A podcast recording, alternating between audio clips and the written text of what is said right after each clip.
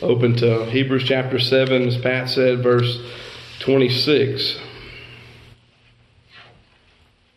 I want to re- read beginning with verse 23 uh, that we may remember the context in which the passage of text is given, that it would bring to mind those things that we've studied in previous weeks so that we have a greater understanding should the Holy Spirit see fit to reveal to us this morning the, the truths of Christ in this text. And it begins there in verse 23 describing the greatness of Christ as he is fulfilling this priesthood after or according to the order of Melchizedek, as we have seen in chapter 7.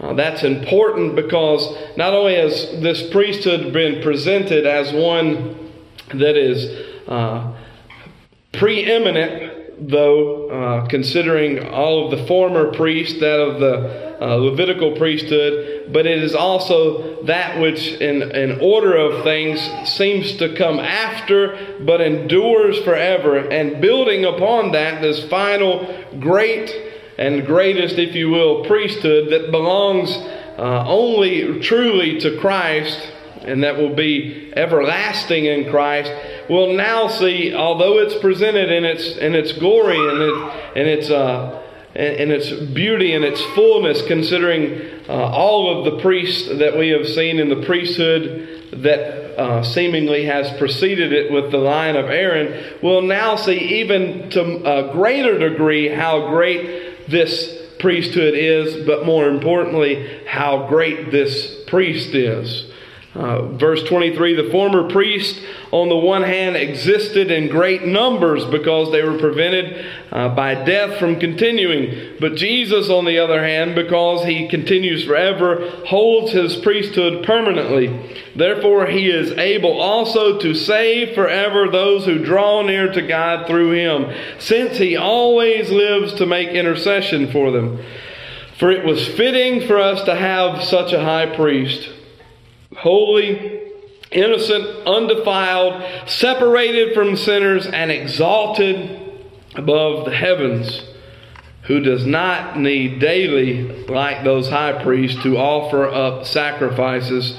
First for his own sins and then for the sins of the people, because this he did once for all when he offered up himself. For the law appoints men as high priests who are weak, but the word of the oath which came after the law appoints a son made perfect forever. Let's pray. Most gracious Heavenly Father, Lord, we look to you this morning as, as Creator, as God, as Lord of all creation. God, understanding that we have been created and we have been placed where we are, Lord, that we have been appointed even unto salvation and to our prospective places within your church. Lord, that we may serve and that we may glorify and that we may exalt, that we may be sanctified by this man and his work, this Jesus, the Christ of whom we read. Lord, and as we consider those things, Lord, let us this morning uh, consider our attitudes, Lord our desires, our loves and affections, God, that we may see that we must draw away from those things that are fleshly, or that we must leave the desires of the old man. God, that we must leave behind um, the lustful loves of the past. God, that we may see Christ in His excellency and his greatness and his supremacy and this priesthood in which he serves as a mediator and intercessor, or that we may believe in him and have life in his name, and beyond that, God, that we may be changed by him, that we may be conformed to his image. Lord, as much as we understand that reading the Word, believing in Christ, and exercising faith changes us. And that we come here, Lord, even to be changed, we must as well acknowledge that this day is about exaltation and glorification. Lord, that it is about ascribing to the God of all creation the glory and honor due your name, Lord. And we ask that you would enable us, Lord, deliver us from sin and temptation, that we may this morning have our eyes fixed on nothing but the cross, so as you would receive what is due your name, O God. That we would behave the way that you have purposed Christians to behave, Lord, that we would delight in the things that we are called to in purification and holiness.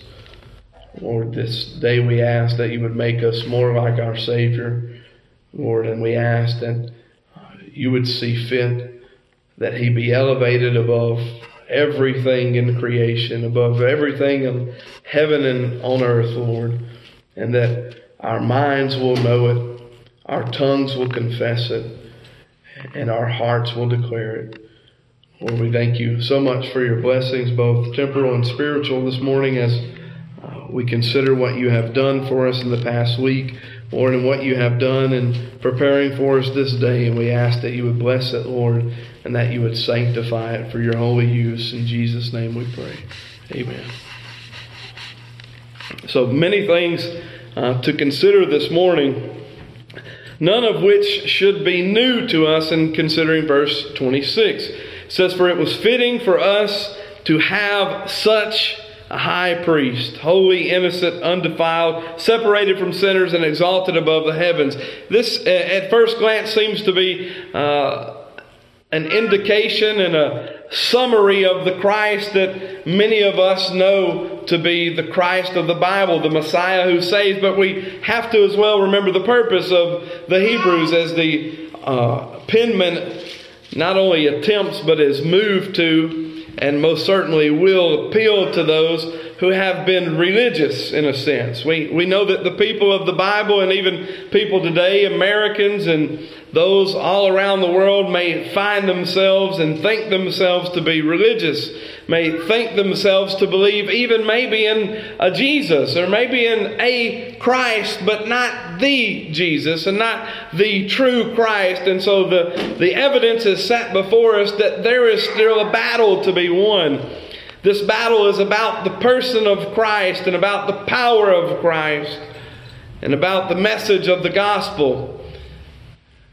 In our attempt to serve the Lord, we may find any number of reasons uh, to follow to some degree what we have set up as our own laws in life, our own regulations, our own legalities, if you will, a certain standard for this or for that. And what the Bible is declaring as we move throughout Hebrews is that anything that we find to be holy or anything that we find to be pious or righteous does not lie within the act of doing or the act of keeping as far as man can do it, but it relies upon simply this great high priest Christ.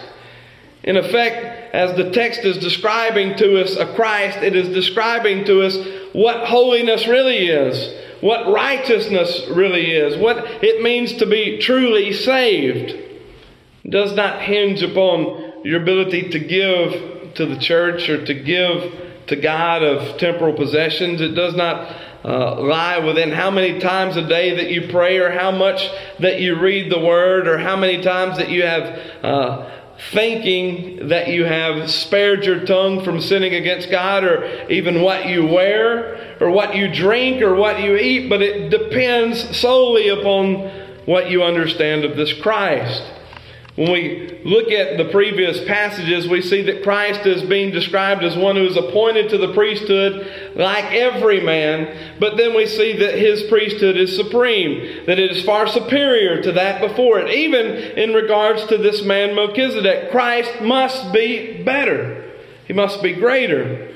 If we see that, then we'll begin to understand as we dissect verse 26 what it means to have such a priest because it says, For it was fitting for us to have. Such as this, to have a Christ who is all of the things formerly described here in chapter 7. That we have this priest who is pictured in Melchizedek, the king of peace, uh, a priest of the Most High, king of Salem as he is called. We know that he is uh, given unto this again priest Melchizedek by Abraham, one who is considered throughout the text of Scripture, even specifically to these Hebrew people, is especially high, especially righteous, as close to God as you can get in one sense, these people thought. But yet, this Melchizedek, as he was illustrating the Christ to come in this uh, position as priest, in this particular order, not after Levitical priesthood or, uh, or Aaron's lineage, but after this appointment unto God that is forever, we see that Christ again is higher, is greater. Abraham was picturing this for us as he gave. Then, as the passage progresses, we see that there was a need for this priesthood after the order of Melchizedek. It was a necessity. Why? That must mean that there was something failing, there was something temporal about that that came before it. Verse 27 does a great deal, verse 28, in uh, revealing to us what that was. There was this priest before Melchizedek, this priest before his order Many priests, that is, that were, as the passage presents, uh, existing in great number because they were limited by the physical life of their mortal bodies. And they must come again and again and sacrifice. And here we have depicted uh, in verse 24 Jesus that does not uh, live as man lives in that respect who does not die as man would die in that respect. Though Christ be uh, given to the cross and that he, of course, die and be buried, but he was resurrected and he was ascended, never to die again. You may say there were some resurrected, but I assure you that they again died. Here was a Christ who is different, who is holding uh, a position who is fulfilling a responsibility in this appointment that God has given him. And the text is clear that it is into eternity. That should mold our view of this priest. If he may continue forever, then it stands when it says, For it was fitting for us to have such a high priest, that it is not based upon simply his morality, because some looked to him and called him teacher, some called him rabbi, not understanding that this was the God of the Bible. They would look to him and say, This is a good man, this is a holy man, but they did not see him for the pureness and the fullness of his holiness. They did not see him for his perpetuity that he would continue to be a priest forever.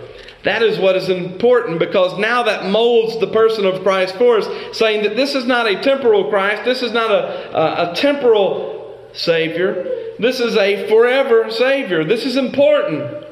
You know why? Because if He is only able to save for but a moment, some will be in trouble.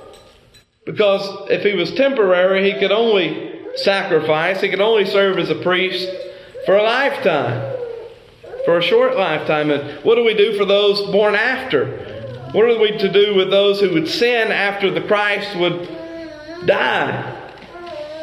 The issue there is that there is no sacrifice. The issue is that there is not a sufficient sacrifice.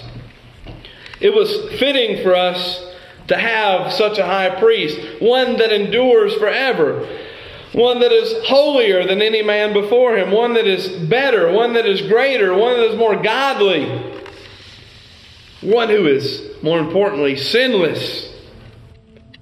Text says that in the oldest manuscripts that this would say also, not just fitting for us, but also that he is not just the things uh, preceding verse 26, but for this reason that he is all of what Scripture declares him to be that he is even more so what is to continue in verse 26.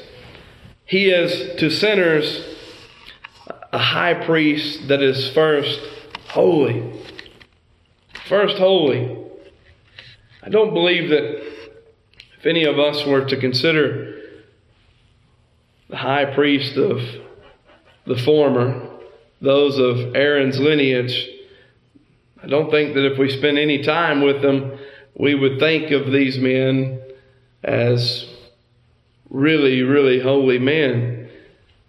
In fact, you may even, unfortunately, ask people of this congregation who spend a great deal of time with me, I, I sin. I'm holy. Unholy. Excuse me. The real answer is that I'm both. The men before Christ to serve in the priesthood would be considered, because of Christ, holy if they truly believed, if they were truly priests. And we see that there are sinful priests and high priests that were indeed not saved, but uh, the point is, we spend any time with a man, we see his sinfulness. We see his frailties. We see his weaknesses. We see that he is lacking something that he cannot obtain on his own. And considering the priesthood, we know that a sinful man could, before Melchizedek, before Christ, a sinful man could serve. How is that? Well, he had to have some sort of holiness that was not really his own. Holiness is important. That's why it is named in verse 26. In fact, I, don't believe it's by uh, any coincidence that it is the first thing listed here. When the text says it was fitting for us to have such a high priest, and it declares the first word holy as a description, it is declaring to us the separation that is to be described from thenceforward. It is to call Christ holy because he is like man and he is man, but it ends there because he is sinless and he is eternal. Sinless and eternal. It is describing holy as an attribute, as a characteristic of this priest because it was not common in the context in which holy is used. When we look at holiness, we consider what we know about it from Scripture, and I want to read a few verses to you in Deuteronomy chapter 7, verse 6. For you are a holy people to the Lord your God. Here are people who are called holy, but not truly holy in the sense that it is used for Christ here.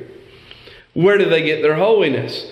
In fact, it's saying that they're a holy people for the Lord or to the Lord your God in contrast to what they would be if they were not for the Lord or to the Lord. In fact, it's telling us that if you were not God's people, you would not be holy. And it goes on and says, The Lord your God has chosen you. Then Leviticus chapter 20, Thus you are holy to me. But what without him? Why are you holy to him? Because it says, For I, the Lord, am holy. There is a, a, key indicator for what we see in verse 26 about this high priest who is holy. He must be, if declared holy, he must be the Lord. He must be God. He must not be simply man, but he must be this deity as well. It's human.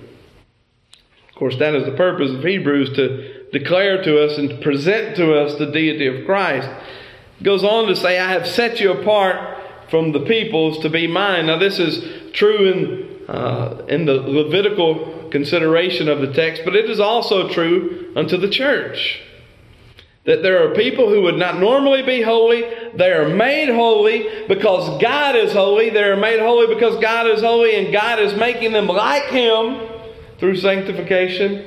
And He has declared and He has set apart all of these things listed in verse 26. We consider further Acts chapter 3, verse 21 Whom heaven must receive until the period of restoration of all things, about which God spoke by the mouth of his holy prophets. Again, men of God called holy. There, there must be, there must be evidence, there must be a reality of holiness for a Christian. Now, if that is the case, it must be derived from somewhere. Where is it derived? Passage tells us in verse 26 that this high priest is holy. The holiness cannot be traced back any further than God. Why? Because this Jesus is God and He is eternal. He has always existed. Therefore, holiness cannot exist before Him. It cannot exist without Him. And that cannot exist beyond Him. Holiness. When we consider holiness, it is something that we are encouraged to be, encouraged to wear, to put on, encouraged to be conformed. Ephesians chapter 4 says, Just as He chose us in Him before the foundation of the world, that we would be holy and blameless before Him, that He would make us the purpose of verse 26 describing Christ as holy, as this priesthood is holy, is because it is telling us that it must come, our holiness, from Him. That it must originate with Christ and cannot be found anywhere else. And just as a side note, if you may notice, almost every one of the passages uh, in the Old Testament and here in the New, as I begin to quote them, you'll see that holiness is ascribed to humans coming from Christ, but it also is almost always present with the salvation of Christians that is by election, that is by predestination, that is by appointing. And we begin to see that holiness is not something that we may obtain, that we may buy, that we may purchase, that we, we may work towards. But it is hand in hand considered with salvation by grace, by faith in Christ alone, by no other way. First Peter chapter 1, but like the Holy One who called you, and we're reminded every time when, when, when we see holy, we're reminded every time that it comes from Christ. And here, verse 26 is doing that. The one who called you, be holy yourselves also in your behavior, because it is written, You shall be holy, for I am holy. Quoting those scriptures which we have formerly read. It seems like, well, you're just repeating yourself. That's right. The text is repeating itself. The text of Scripture is calling us to be holy, and it says, Be holy yourselves. Why is that? Because we have a tendency not to. We have an inability to be holy. In fact, when the Scriptures are telling us to be holy, it's really telling us to look to Christ and look nowhere else.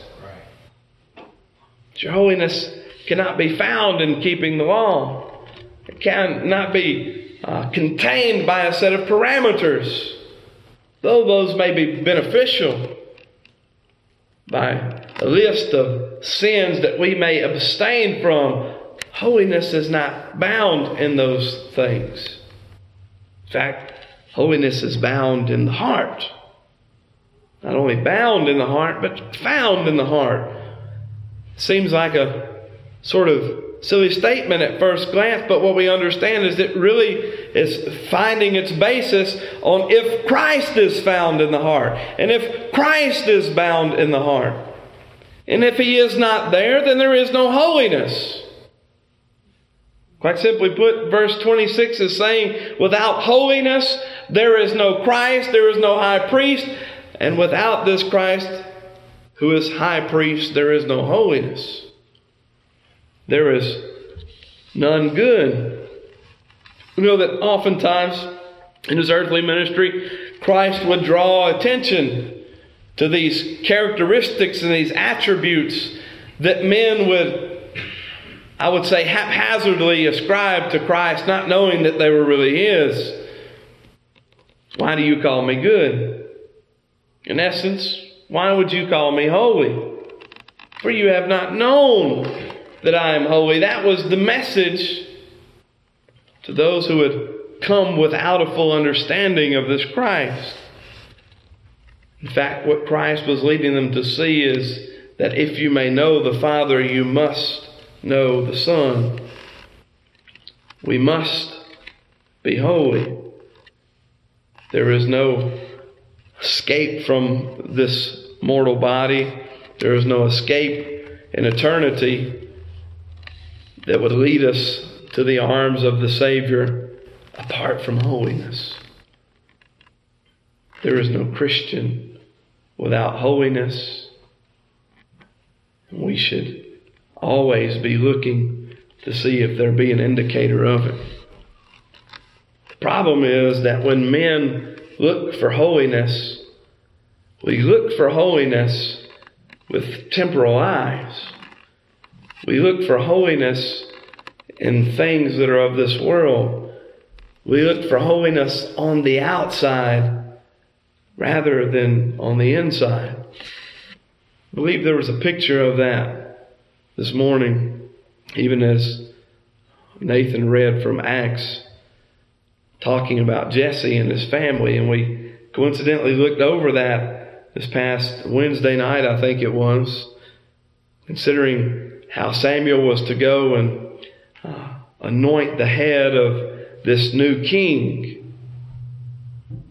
And he went, he was looking on the outside, and he is rebuked by God, telling him that God does not look as man looks. He does not see uh, simply on the outward things, but that he is looking on what is inward. This morning, as we read verse 26, it was fitting for us, it was appropriate for us. The text is saying it was needful for us to have this high priest who has been declared to us. But even more so, it is needful that he be holy and that we recognize holiness and it not be from outward means. That it be from what is on the inside, the holiness of God. For if God is not present on the inside, holiness is not present either outwardly or inwardly. We may fool our neighbors, we may fool our friends. But holiness begins on the inside. My granddad had a saying, I'm sure you've heard it beauty is skin deep and ugly is to the bone. I believe the same is reverse engineered for holiness, that holiness must be to the core. Not only to the core, but from the core. From that which is on the inside springs that which will be evident on the outside of holiness. This Jesus, who is described here in verse 26 as holy, as priest, if he resides, then holiness most evidently will be the characteristic of the man outwardly. But beyond that, Christ is not simply called holy. He, there's going to be a set of uh, descriptions here for us holy, innocent, undefiled, separated that conveniently and precisely declare that He is better than you and I, more infinitely. Why? Because He is holy. Some people think they're holy. If that's not good enough, He was innocent. Some people think they're innocent. If that's not good enough, He was undefiled. And so the text continues and continues to set Christ apart.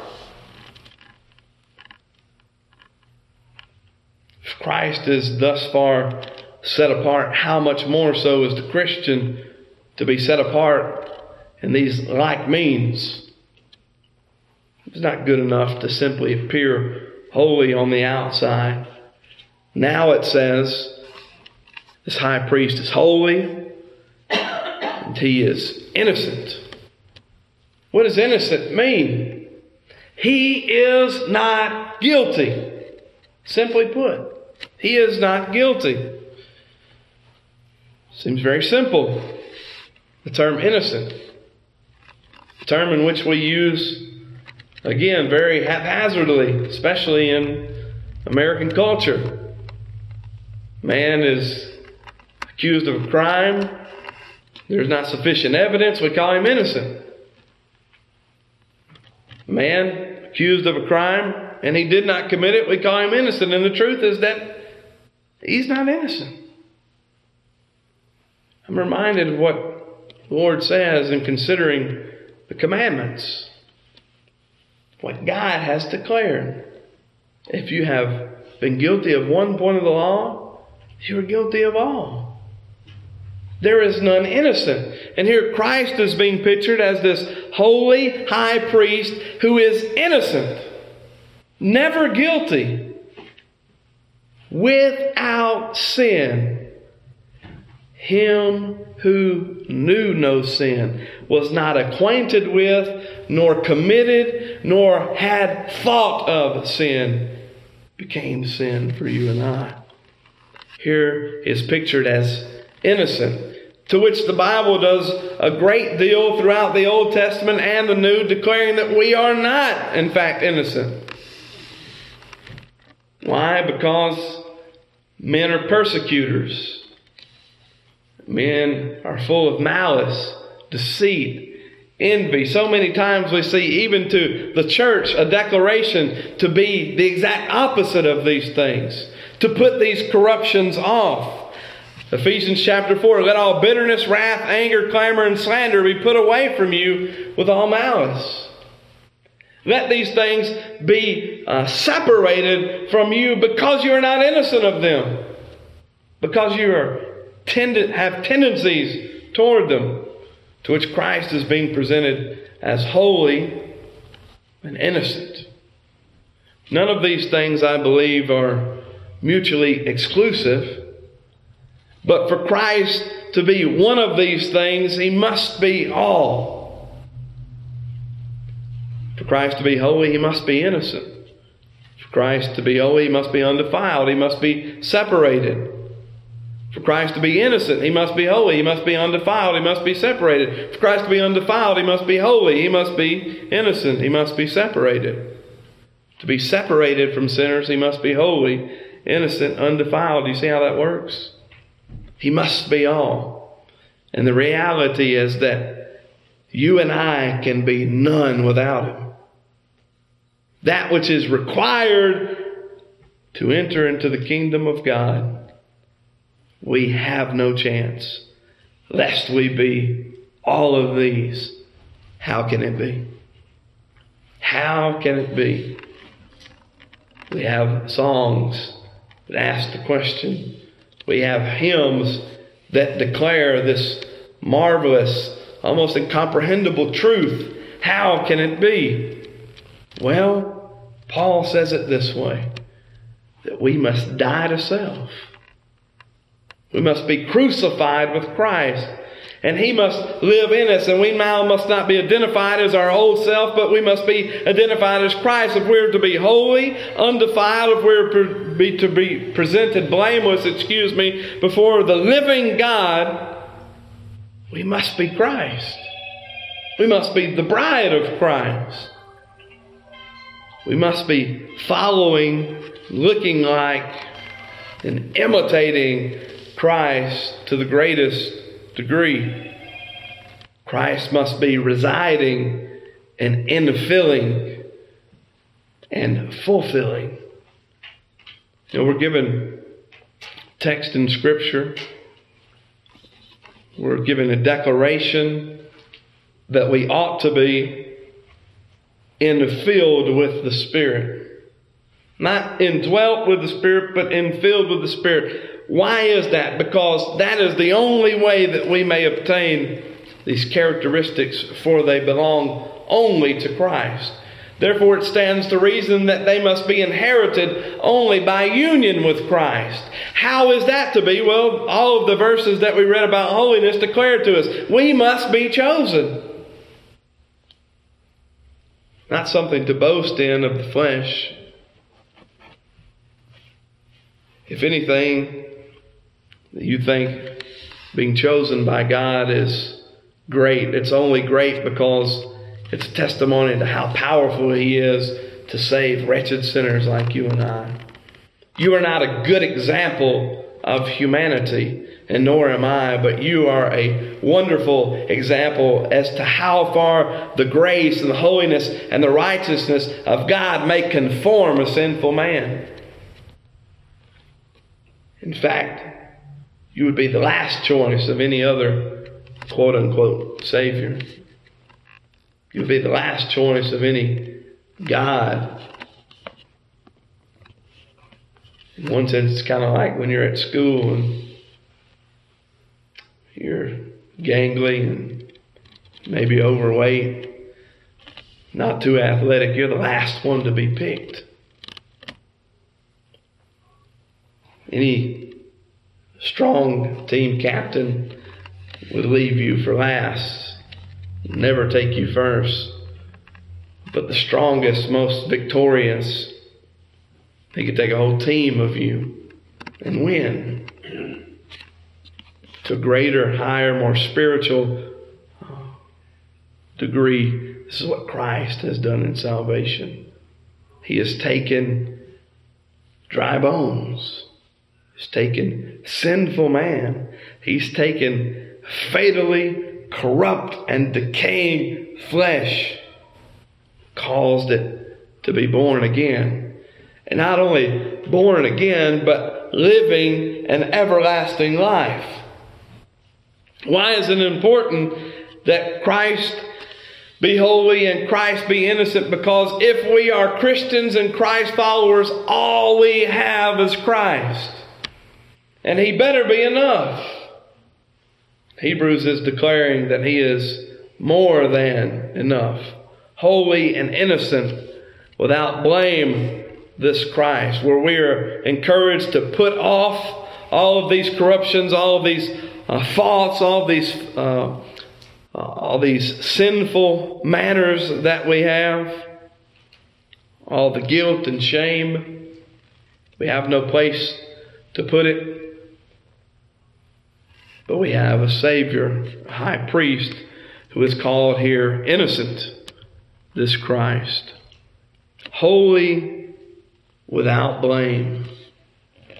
So, who may say if this Christ, think about it in, in, legal terms, if this Christ is as mediator and intercessor to present us before God Almighty and say, mine, paid for, and he is without blame and he is innocent, who will charge him as a liar?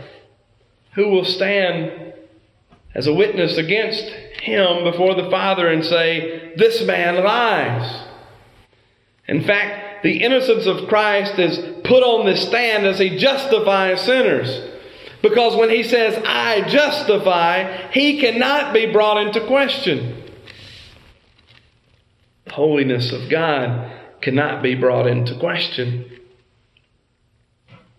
The King James Version is called harmless. Why is that? Because he's saving. He is a Savior. And His Word and His intention and everything that He does is good. It brings not simply, as we like to think sometimes, trial and tribulation, but it brings sanctification. It brings glorification. It brings righteousness. It brings holiness. Those things that are a necessity in the Christian walk. Christ is presented as innocent and harmless because what he does is for the benefit of sinners. It's for the benefit of those who are mortally and into eternity effectually sick forever. Unless this healer come there he is presented as harmless. Not only is christ harmless i believe that if we understand anything about christ that this text almost doesn't do enough for us. That not only is he not harmless but he is healthy. And he is of the greatest benefit this Jehovah healer. This is how Christ is presented holy, harmless, innocent, without sin. The very thing that we need most to separate from sin. How may we do it? Well, simply put, that we are bound in flesh and we will always have the, the, the scent of sin as presented with Lazarus and his grave clothes. But we have a Christ who may cut it off and we still live. Christ who died as sin, Christ who lives as righteousness. Verse 26 High priest, holy, innocent, undefiled. Again, this is getting back to the deity of Christ, undefiled. How can he be? How can he be undefiled? Well, we go back to Adam, right?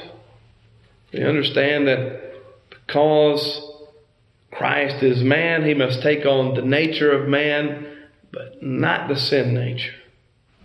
He is truly born from above, conceived of the Holy Spirit, this Christ. He's not affected by the sin of Adam, except for the fact that he may be the propitiation because of it.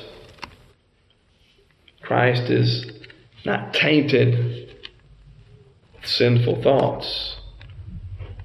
Christ is not tainted even by flesh. I say that because the flesh has hindered him not from going to the cross and accomplishing the will of God that he was sent to do. The very thing that he was sent for to be this Savior, this greatest, highest, final priest, a lasting priest. Coincidentally, it is necessary for him to be holy and innocent and undefiled for the very same reasons of what we read again this morning the lamb caught in the thicket. God required that a sacrifice be without spot, without blemish. No sinful man is either of these things. Therefore, if we only understood one thing about this Savior who is sacrificed, we must know that he was perfect. Because if he would, he couldn't even be considered a lamb slain. He couldn't even be considered as a sacrifice, neither temporal nor eternal. But he was. I'm reminded, we read over those things. Nobody ever thinks of thorns and thickets and brush as something wonderful. We just don't. It's part of the curse, right? Wonder what Abraham thought. Wonder what he thought about the thing that God, of course, created. The thorn, represented in the crown of Christ as it was presented to us this morning. The thicket, that which would choke uh, vegetation out. Not very good for a garden. You can't eat it, really. Not good for firewood. It burns up pretty quick. Not good for anything, but it held the lamb. It held that sacrifice. It represents sin, right? What held Christ to the cross but sin? It's ironic. We can't really wrap our minds around it, but this Christ, this great high priest, this holy, anointed, innocent, undefiled man was held to the cross by sin, and he defeated it. It was not his sin, as we see, because he was undefiled. He was not like the priest before him who had sin, but it was our sin. It was your sin. This morning, you should be reminded that if you were the only human to ever live, and you be called today church, Christ died for you. Likewise, it doesn't matter what your neighbor has done. Doesn't matter what your neighbor eats, what your neighbor drinks where your neighbor sins because I guarantee you sin as well and I sin just as deeply, just as costly a mistake. But this holy, innocent, undefiled Christ has gone to the cross. And if your high priest, in your mind, if you're not fully convinced that he is greater than all those before him, The Bible says that he's holy. And if that's not good enough, it says that he's innocent. If that wasn't good enough for you, it says that he's undefiled. And, and the truth be, if that's not good enough for you, your problem. But the text goes on and says that he is separated. Separated from sinners. To which I believe that the English translation cannot do it justice. Separated from sinners, but separated for sinners. Word from can carry a lot of weight as we consider the Christ. Separated from sinners, he was born of a sinner. Without Christ, I guarantee you, Mary was no saint. That's the God's honest truth. Without Christ, Mary is not a saint.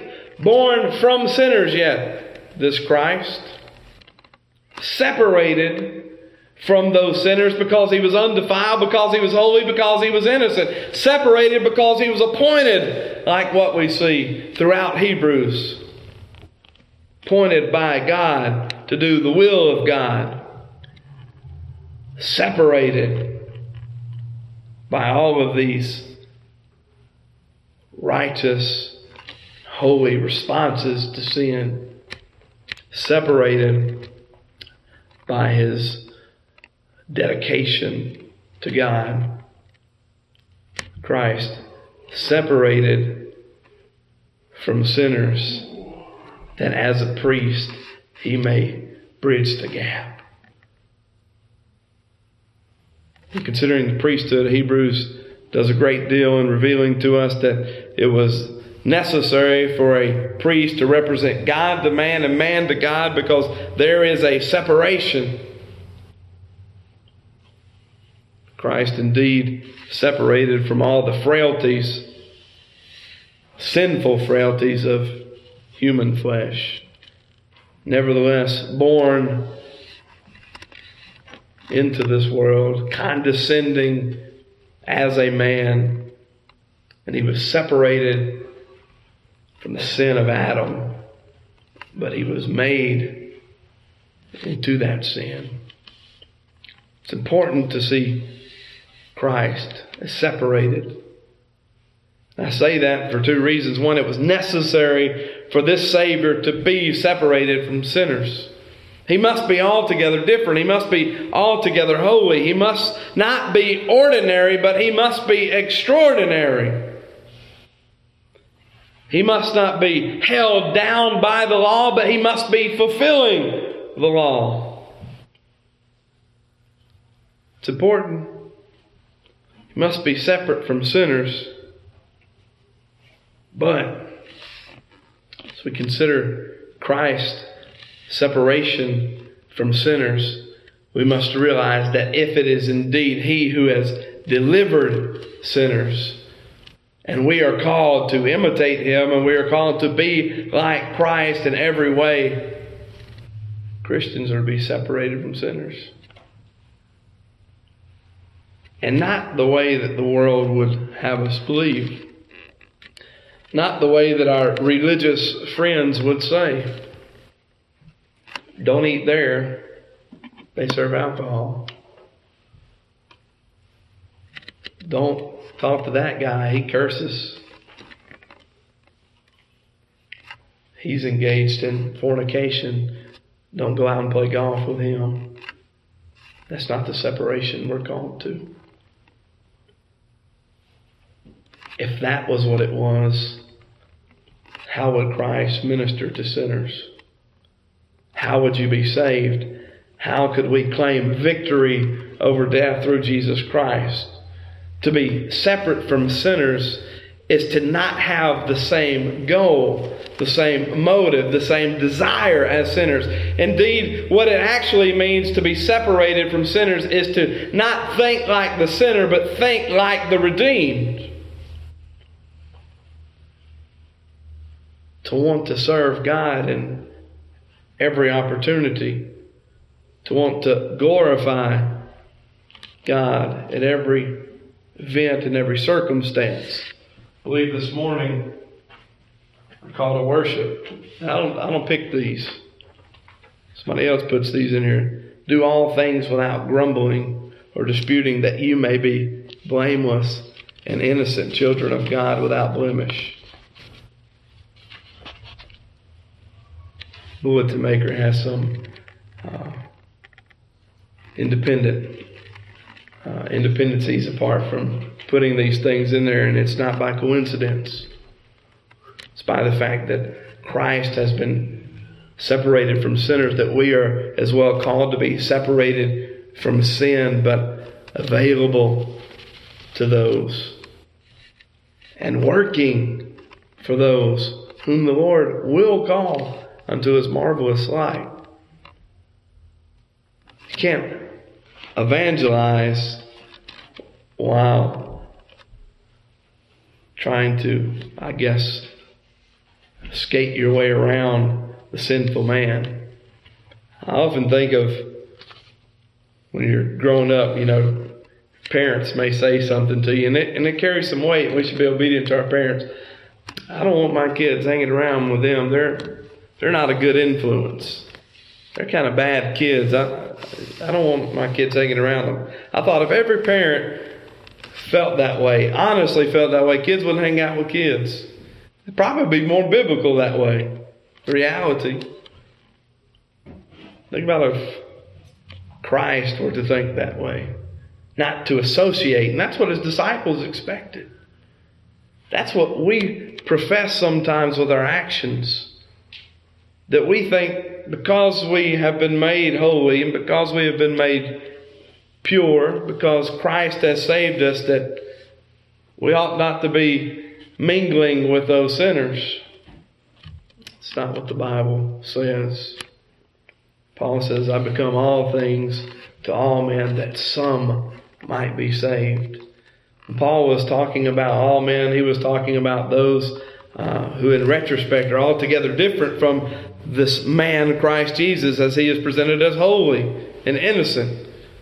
We have a duty to those people to be a light unto Christ, to be a reflective light like John the Baptist, to be as much like Christ that they see Christ in us, they hear Christ from us, and they love Christ for us. It's imperative.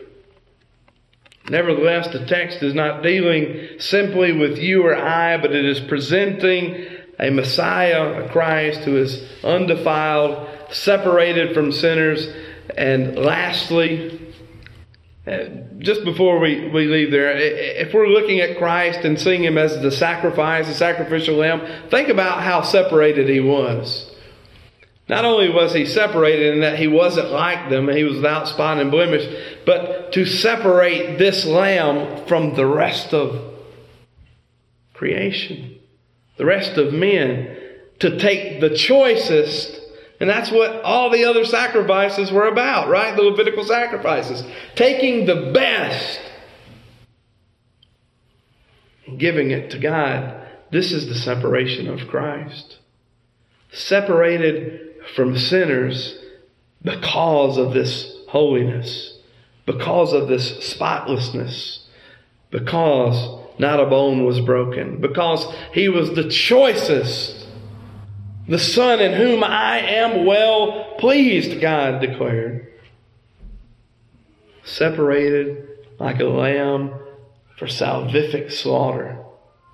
This is Christ. And it goes on to say, separated from sinner, from sinners, excuse me, and exalted, exalted above the heavens.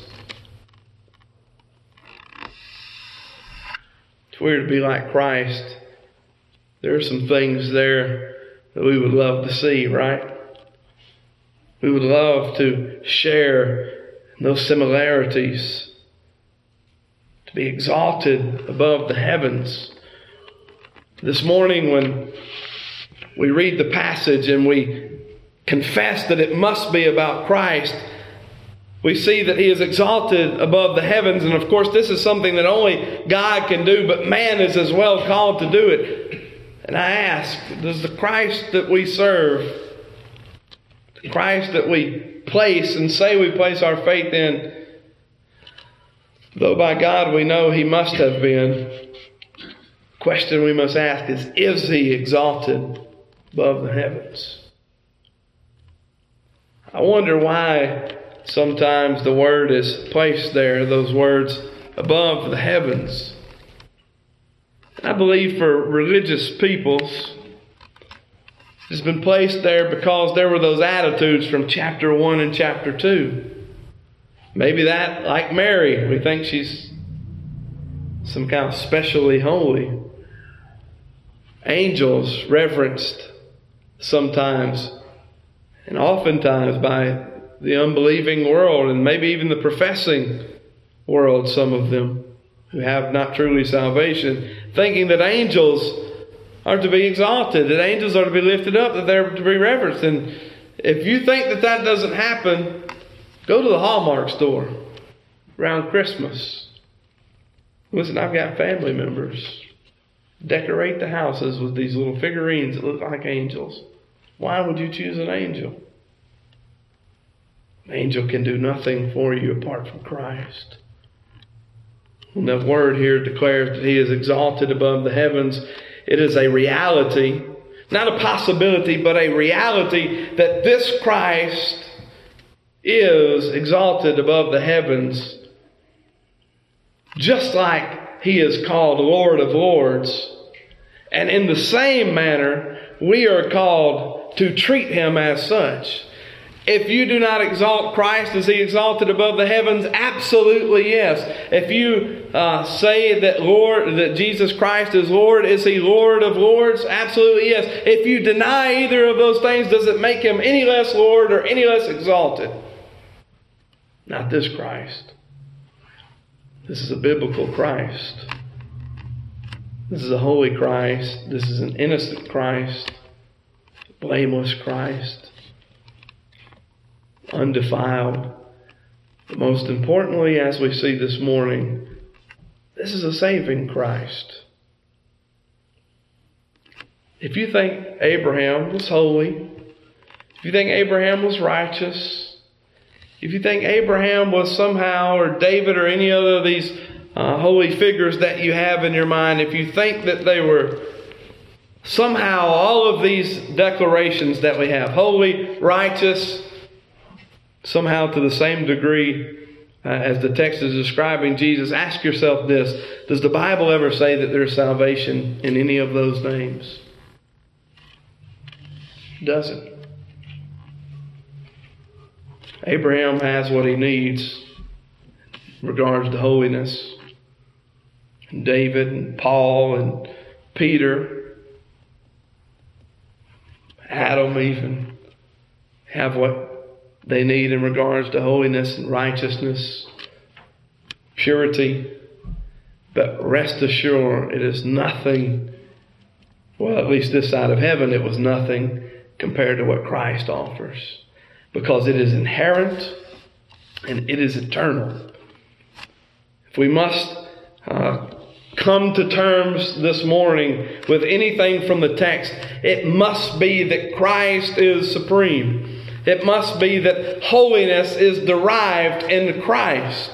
It must be that righteousness is derived from and in Christ. It can be achievable no other way. Your confession this morning must be not what must I do to be saved, but what has Christ done for me to already be saved.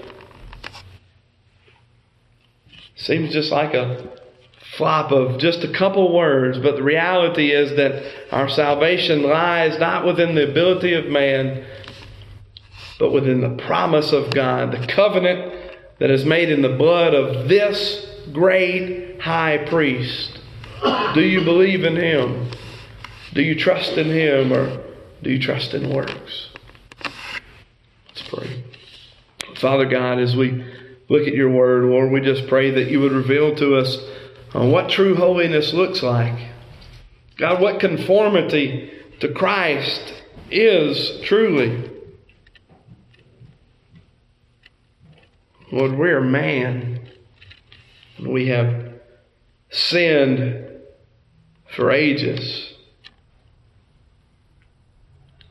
Lord, we think about what our fathers may teach us, and our fathers may teach us a trade, Lord.